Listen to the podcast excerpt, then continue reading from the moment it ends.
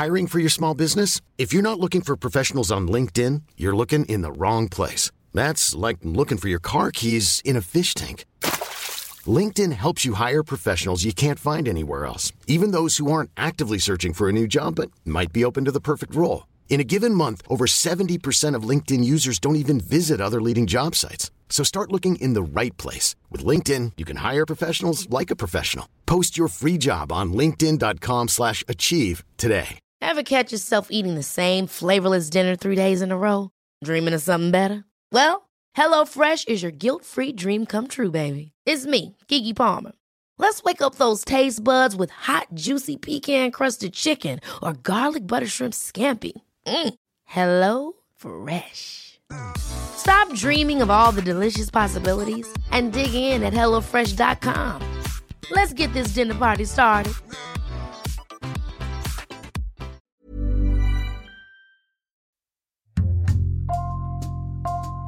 Bonjour, c'est Jules Lavie pour Code Source, le podcast d'actualité du Parisien.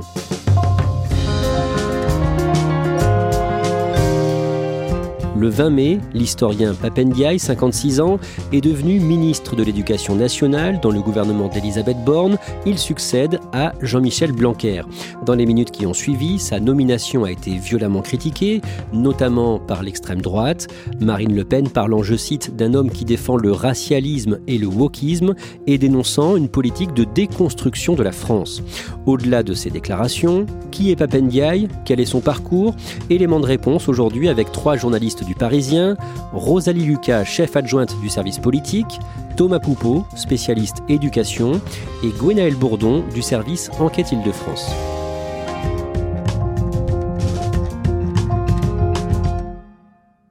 Gwenaël Bourdon, jusqu'ici, dans l'actualité, on parlait beaucoup plus souvent de la petite sœur de Papandiaï, Marie Ndiaye. C'est sa cadette de 20 mois et elle est écrivaine. Elle a d'ailleurs publié son premier roman à l'âge de 18 ans seulement. Et puis on la connaît surtout parce qu'elle a été lauréate du prix Goncourt en 2009 pour son roman Trois femmes puissantes.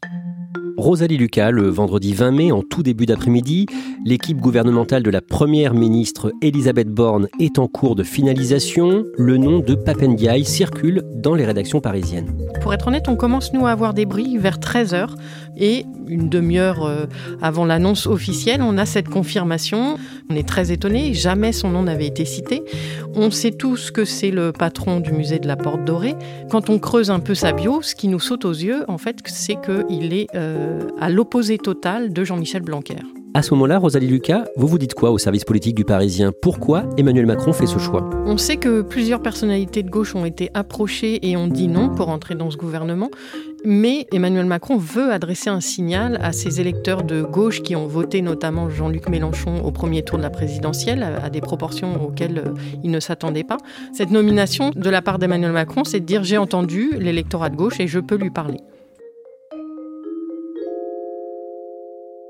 La confirmation de cette nomination, plus tard ce jour-là, a entraîné de vives réactions, notamment de l'extrême droite. On va voir ça, mais d'abord, Rosalie Lucas, Thomas Poupeau, Gonaël Bourdon. Vous allez nous résumer dans cet épisode de Code Source le parcours de Papendiaï. Papendiaï a 56 ans, il est marié à une sociologue, Jeanne Lazarus, il a deux enfants. Il est né le 25 octobre 1965 à Antony dans les Hauts-de-Seine. Gwenaël, que sait-on de son enfance et de ses parents? Papendiaï est le fils d'une mère euh, française, enseignante, et d'un étudiant sénégalais qui était venu donc faire ses études à Paris et qui va repartir assez rapidement au pays alors que ses enfants sont encore tout petits. Et euh, et sa sœur Marie vont donc grandir dans cette banlieue sud de la région parisienne, avec des grands-parents paysans chez qui ils vont régulièrement en vacances. Et euh, résume ça aujourd'hui en disant qu'il en a hérité un amour profond du terroir. Il se sent français, franchouillard, amoureux de la blanquette de veau, euh, du vin, etc. Mais il dit en même temps, je suis aussi d'ailleurs. Et quand ils sont petits, leur mère, professeure de sciences naturelles en collège, fait tout pour les cultiver. Oui, elle les emmène euh, très régulièrement voir des expositions, visiter les musées parisiens. Euh, elle les emmène aussi au, cinéma. Et toutes ces sorties vont titiller la curiosité du petit garçon qu'il est alors. Papendiaï fait des études brillantes, classe préparatoire littéraire au lycée Henri IV à Paris, puis euh, l'école normale supérieure de Saint-Cloud. Il est agrégé d'histoire. Et Rosalie Lucas, quand il a la vingtaine, au milieu des années 80, il s'intéresse à la politique. Il s'intéresse à la politique et euh, il va plutôt vers la gauche. Il participe à un mouvement, euh, un petit mouvement qui s'appelle Convergence socialiste avec Jean-Christophe Cambadélis, qui à l'époque est une façon d'emmener d'anciens euh, trotskistes lambertistes, donc c'est vraiment une petite chapelle, vers le Parti socialiste. Du coup, il est proche de Jean-Christophe Cambadélis et c'est avec lui qu'il participe à la fondation du Manifeste contre le Front National. Gwenaël Bourdon, quand il a 25 ans, au tout début des années 90, Papendiaï part étudier aux États-Unis. Il a obtenu une bourse pour aller étudier à l'Université de Virginie. Et dit-il, c'est ce passage aux États-Unis qui lui a permis de découvrir la question raciale. Il a eu, dit-il, une forme de révélation. On sait comment il a cette révélation, ce déclic? Il a raconté euh, avoir notamment été invité par des étudiants d'une fraternité noire, une association euh, d'étudiants noirs, à une réunion qu'on qualifie de non mixte. Il a dit avoir été choqué et puis ensuite y être retourné. Il faut se rappeler aussi qu'il est aux États-Unis au début des années 90, qui sont notamment marquées par les émeutes de Los Angeles, émeutes qui ont suivi l'acquittement de policiers blancs qui avait tabassé un automobiliste noir, Rodney King. Il n'était pas du tout venu pour étudier euh, la condition des Noirs aux États-Unis, mais il se lance euh, à corps perdu un peu dans les bibliothèques, il dévore tout ce qu'il trouve de livres sur euh, l'histoire de l'esclavage, l'émancipation des Noirs américains. À son retour en France, l'historien devient maître de conférence à l'école des hautes études en sciences sociales à Paris, l'EHESS, et quelques années plus tard, les émeutes d'octobre et novembre 2005 dans les banlieues françaises sont un nouveau déclic pour lui, émeutes qui ont suivi la mort de deux adolescents électrocutés à Clichy-sous-Bois en Seine-Saint-Denis en tentant de fuir un contrôle de police. Alors il dit qu'il se sent tenu d'agir et trois ans plus tard paraît son essai La condition noire, c'est le livre qui va vraiment le faire connaître en France. C'est, euh, dit-on, le premier essai à traiter de la question noire du XVIIIe siècle jusqu'à aujourd'hui. Et dans ce livre, il décrit une condition noire, une condition par laquelle des hommes et des femmes qui n'ont rien demandé sont considérés à un moment donné, dans une société donnée, comme noirs. Alors vous parlez de, de solidarité qui serait fondée sur l'identité fine par opposition à ce que vous appelez, à ce que vous conceptualisez comme identité épaisse. Alors, fine épaisse, il faut nous expliquer. L'identité fine, c'est au fond la manière dont on est considéré par les autres, c'est-à-dire le fait, par exemple, d'être considéré comme noir indépendamment de la qualité, de la subtilité de son identité choisie. Tandis que l'identité épaisse fait, elle, référence aux filiations, aux origines régionales, aux groupes ethniques, euh, éventuellement, à tout ce qui constitue la richesse des individus. Si les noirs peuvent s'unir comme d'autres, c'est donc sur le fondement de leur tort commun, celui d'être considérés comme noirs avec des stigmates, plutôt que sur celui d'une communauté rassemblée par euh, des cultures communes. Rosalie Lucas, en 2005, Papendiaï avait aussi participé à la fondation du CRAN, le Conseil représentatif des associations noires. Oui, tout à fait. Il est sollicité par Patrick Lozès, qui est militant politique à l'UDF. Ils avaient déjà créé ensemble un cercle d'action pour la promotion de la diversité en France. Et après, donc, ils lancent le CRAN. Le CRAN, c'est un conseil aussi, qui est notamment favorable aux statistiques ethniques et appelle les Noirs à sortir de l'invisibilité en France. Sur la question des statistiques ethniques, Papendiaï a changé de position. Gwenaël Bourdon, il y était favorable au départ, mais en juillet 2019, dans une interview publiée par le journal Le Monde, il estime que ces statistiques ne sont pas nécessaires pour bien comprendre ce que vivent les personnes noires en France. Ce qu'il dit plus précisément, c'est que en France, on ne dispose pas de euh, données ethno-raciales comme on peut en avoir aux États-Unis ou en Angleterre, mais que ça n'empêche pas les chercheurs de travailler parce qu'ils disposent malgré tout d'une certaine forme de statistiques ethniques. Et il cite d'ailleurs pour ça euh, le travail d'un sociologue qui a permis d'établir la réalité de contrôle aux faciès dans une gare parisienne en s'appuyant sur un certain nombre de données. Toujours dans cette interview, Papendiaï explique pourquoi lui et beaucoup d'autres professeurs ou chercheurs choisissent d'utiliser le mot race. Il rappelle qu'évidemment, la race n'existe pas sur le plan biologique, mais qu'en revanche, utiliser ce mot permet de décrire des phénomènes de discrimination qui, eux, sont bien réels. La race, dit-il, ça correspond à une catégorie imaginaire, une catégorie qui s'est construite à travers euh, les siècles, hein, une construction historique, et qui influe euh, sur euh, l'organisation des sociétés aujourd'hui. Toujours en 2019, le musée d'Orsay à Paris l'a intégré dans le comité scientifique d'une exposition, l'exposition Le modèle noir de Jéricho à Matisse. La presse relate le rôle qu'il a joué euh, dans la préparation de cette exposition et notamment les débats qui ont entouré la façon dont on présentait certains tableaux. Il y a par exemple un tableau qui représente une esclave en 1800 Et le débat tourne autour du titre de ce tableau et Pape tient à garder le titre original de l'œuvre, Portrait d'une négresse, parce qu'il ne faut pas, dit-il, gommer la trace de l'histoire de ce tableau, mais par contre, il faut évidemment l'accompagner d'un texte explicatif. Rosalie Lucas, en janvier 2021, Papendiaï est le co-auteur d'un rapport sur la diversité à l'Opéra de Paris. La direction de l'opéra a été interpellée par plusieurs de ces artistes sur la question de la lutte contre les discriminations au sein de l'institution. Et donc la, direction décide de faire un rapport et de le confier à Papendiaï et à la secrétaire générale du défenseur des droits, Constance Rivière. Donc euh, quelques mois plus tard, tous les deux rendent ce rapport. Dans le rapport, euh, effectivement, ça confirme ce que disaient certains artistes, c'est que à tous les niveaux, des techniciens jusqu'aux danseurs, la diversité est très très peu présente. Et il y a aussi plusieurs recommandations, dont par exemple la fin des blackface. Les blackface, pour ceux qui ne connaissent pas, ça consiste par exemple à des artistes blancs à se maquiller en noir pour euh, jouer des personnes de couleur. Le rapport met aussi euh, en avant le fait qu'il y a encore des termes racistes qui sont utilisés au sein de l'institution. Par exemple, il y avait un endroit au sein de l'Opéra Garnier qui s'appelait le carré des négresses. Le rapport insiste sur le fait qu'évidemment, il ne faut plus employer ce genre de terme. Moins de deux mois plus tard, le 1er mars, Papendiaï est nommé directeur du palais de la Porte Dans l'est de Paris, site qui comprend notamment le Musée national de l'immigration. Gwenaël Bourdon, à ce moment-là, vous le rencontrez pour le Parisien. Il paraît très content d'être à ce poste-là. Papendiaï dit être très euh, soucieux de pouvoir attirer la jeunesse vers ce lieu où il y a notamment bah, le musée de l'immigration et d'y traiter euh, une histoire qui suscite souvent des débats brûlants, mais on peut les refroidir, dit-il, tout en racontant cette histoire. Et ça permettrait à cette jeunesse, qui se pose beaucoup de questions sur l'histoire de la colonisation, sur euh, l'immigration, sur euh, l'identité, d'y trouver des réponses et de ne pas aller les chercher ailleurs, notamment auprès de bonimenteurs.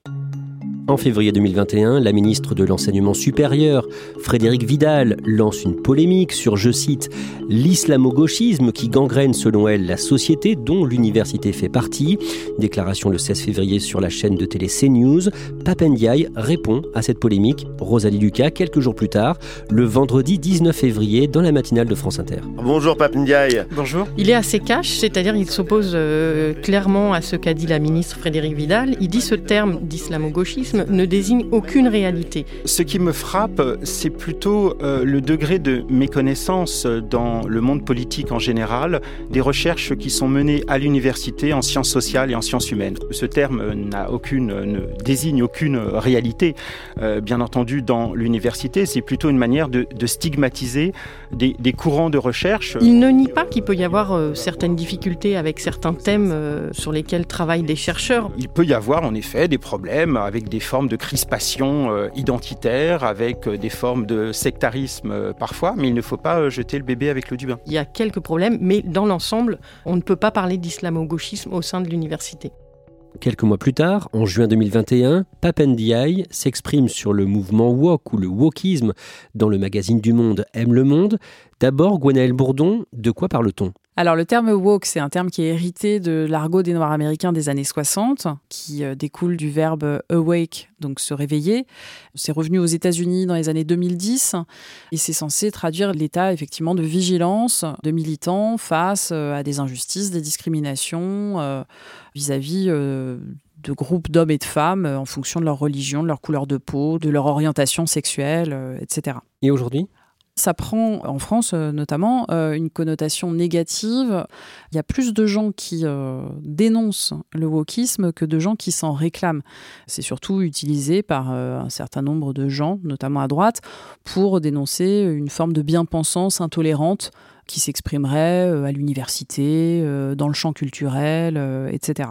Alors que dit-il sur les wok dans ce magazine? Alors lui, il identifie des militants euh, woke au sein de Sciences Po, où il a été euh, enseignant, et il dit qu'il ne s'est jamais opposé à eux, qu'il partage la plupart de leurs combats, notamment contre le racisme, pour la protection de l'environnement, euh, combats féministes également, mais qu'en revanche, il peut déplorer des discours moralisateurs et voire des dérives sectaires qui peuvent parfois découler de ces mobilisations-là et il résume ça en ajoutant Je me sens plus cool que woke, c'est sans doute une question de génération. Fin de citation. Gwenaël Bourdon, on rappelle qu'à ce moment-là, il est à la tête du palais de la Porte Dorée à Paris et donc du musée de l'immigration. Comment est-ce qu'il est décrit par ses collaborateurs? Ce qu'en dit euh, Benjamin Béchaud, qui est notamment directeur de la communication au sein du Palais de la Porte Dorée, c'est que euh, qui est euh, le premier historien nommé à ce poste-là, aura euh, laissé une trace importante. Il a été, dit-il, très calme, très à l'écoute, très respectueux de tout le personnel de l'institution. Et il a lancé ou accompagné un certain nombre de projets importants pour ce lieu culturel. Au fil du temps, Papendiaï se rapproche d'Emmanuel Macron. Nos confrères du Monde le présentent même dans un article comme un conseiller culture de l'ombre du président pendant la seconde campagne présidentielle, celle de 2022. Et Rosalie Lucas, après la réélection d'Emmanuel Macron le 24 avril et pendant la formation du gouvernement d'Elisabeth Borne, le président rencontre à nouveau Papendiaï. Emmanuel Macron sait que cette nomination va faire du bruit, donc il veut quand même s'assurer avant, un, que Papendiaï a les épaules et surtout qu'ils sont sur la même longueur d'onde tous les deux.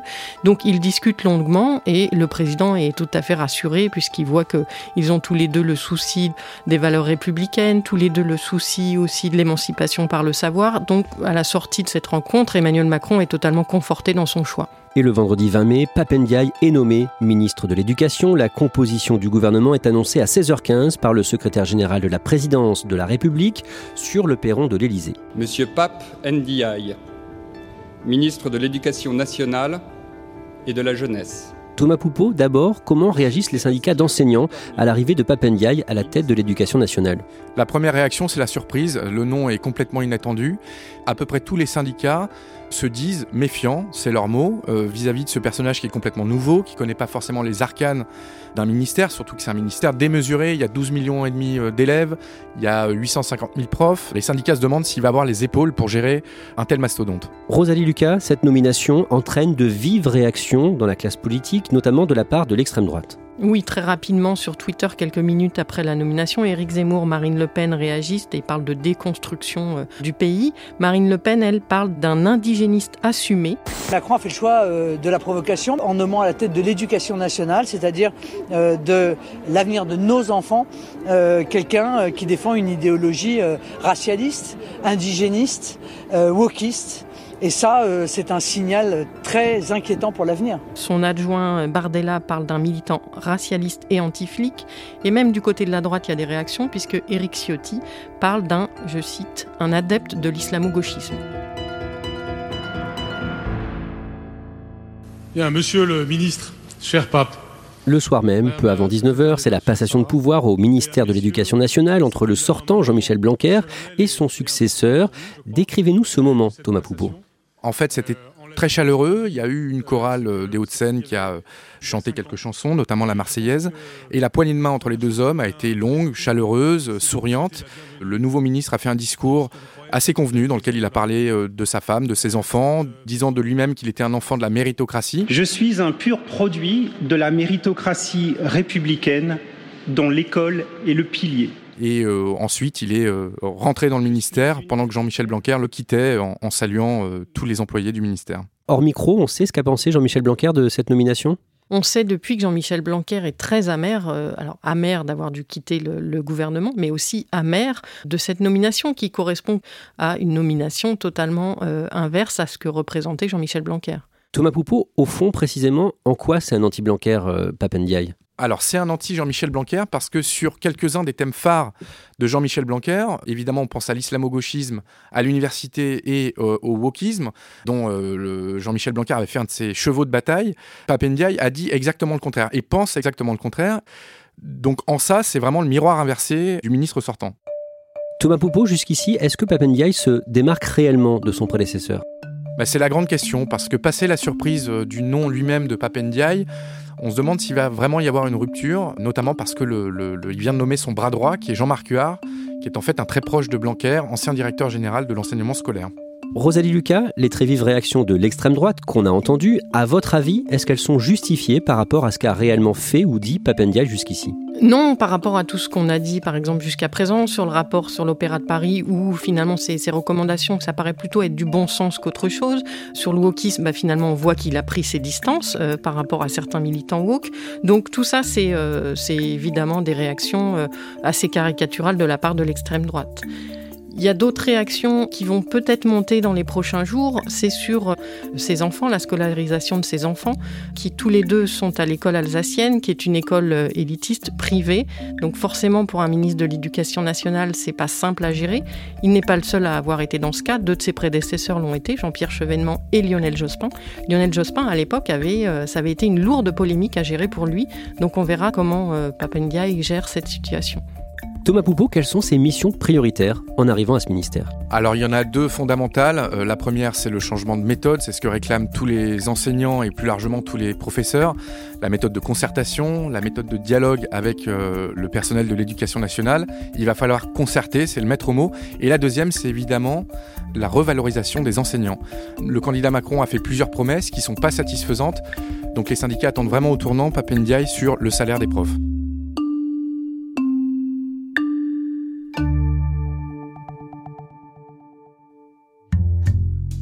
Merci à Gwenaël Bourdon, Rosalie Lucas et Thomas Poupeau. Cet épisode de Code Source a été produit par Clara Garnier-Amouroux, Raphaël Pueyo, Thibault Lambert, Sarah Amni, Lola Sotti et Inès Chayeb. Réalisation Julien Moncouquiol. Code Source est le podcast d'actualité du Parisien. Un nouvel épisode chaque soir de la semaine. Pour n'en rater aucun, n'oubliez pas de vous abonner sur votre application audio préférée. Vous pouvez nous contacter via Twitter, at Code Source, ou nous écrire directement code source at leparisien.fr.